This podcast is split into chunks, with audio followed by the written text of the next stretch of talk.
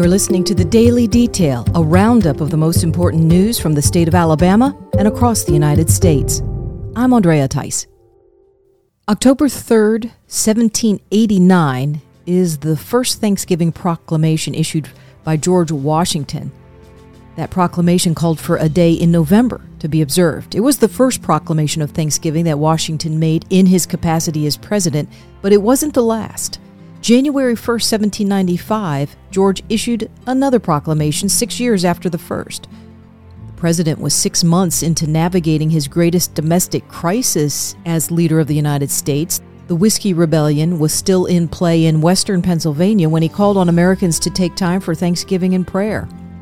Washington wrote in that document that, in light of the calamities afflicting other nations at that time and the apparent exemption of the United States from the state of chaos, along with the happy course of public affairs in general, that gratefulness to the Almighty God was a duty to be performed with what Washington described as devout reverence and affectionate gratitude. Washington set a date for that activity in February. The president's decision indicates that he did not feel constrained by prior presidential proclamations to limit or confine a spirit of national gratitude to any one established date or tradition, but as the occasion arose, and as national leaders perceived a corporate reason to call on citizens to give thanks and pray. Washington was not afraid to use his position of authority to initiate this national act of humility towards God, nor was he opposed to revealing his own spiritual and emotional state in that proclamation, Washington wrote that he was deeply penetrated with the sentiment himself as a leader of this new nation, that what had been accomplished through and after the Revolutionary War was wholly delivered from the hand of God, and that citizens should set apart a time to acknowledge that fact. Washington described God as the great ruler of nations who has shown manifold and signal mercies to the United States distinguishing this country from the rest of the world in giving them possession of a constitutional government which unites the people and establishes liberty with order. Liberty with order. Even that stood out in Washington's time, and he noted that fact. It stands out now. Here on the world stage, we witness the brutal power plays of modern day socialism and communist leaders who acknowledge no God but themselves and act like tyrant gods, deviously orchestrating and inflicting chaos upon their own people. Human suffering or death is a means to an end for these type of leaders. They create the crisis so as to introduce themselves as the solution to the problem. It's a masterful and frankly deceptive way of getting power of the people to be willingly handed over to the few, never to be returned.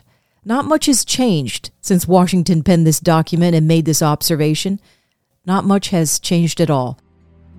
Washington's proclamation continues to call on Americans to humbly and fervently beseech the kind author of these blessings and ask him to graciously prolong them in this country, to imprint on our hearts a deep and solemn sense of our obligations to God for them, to teach us to rightly estimate their immense value, to preserve us from the arrogance of prosperity, and to not lose the continuing favor of God by abusing the blessings our nation has received.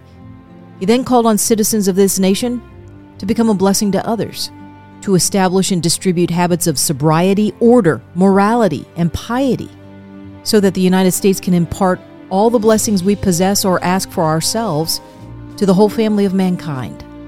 This was a leader who had a humble worldview and knew his own mortality and inconsequence on this earth. Washington led by example in acknowledging that his position was not obtained in his own human strength. The president recognized that this great ruler of nations was the final authority when it comes to the destiny of nations and their leaders, also the first and primary source of all human thriving and success in this world. God deserves more than just one national act of thanksgiving, and apparently Washington endeavored in his office of authority to give it to him. Here on this day in November 2021, the fact that we are still citizens of these United States, alive and free to gather around the table with whoever we freely choose to associate with, is a moment worthy of gratitude and prayer. It should also embolden us to engage further in prayer and thanksgiving again and see what the ruler of nations has in store for those here in the nation who humbly repeat Washington's example.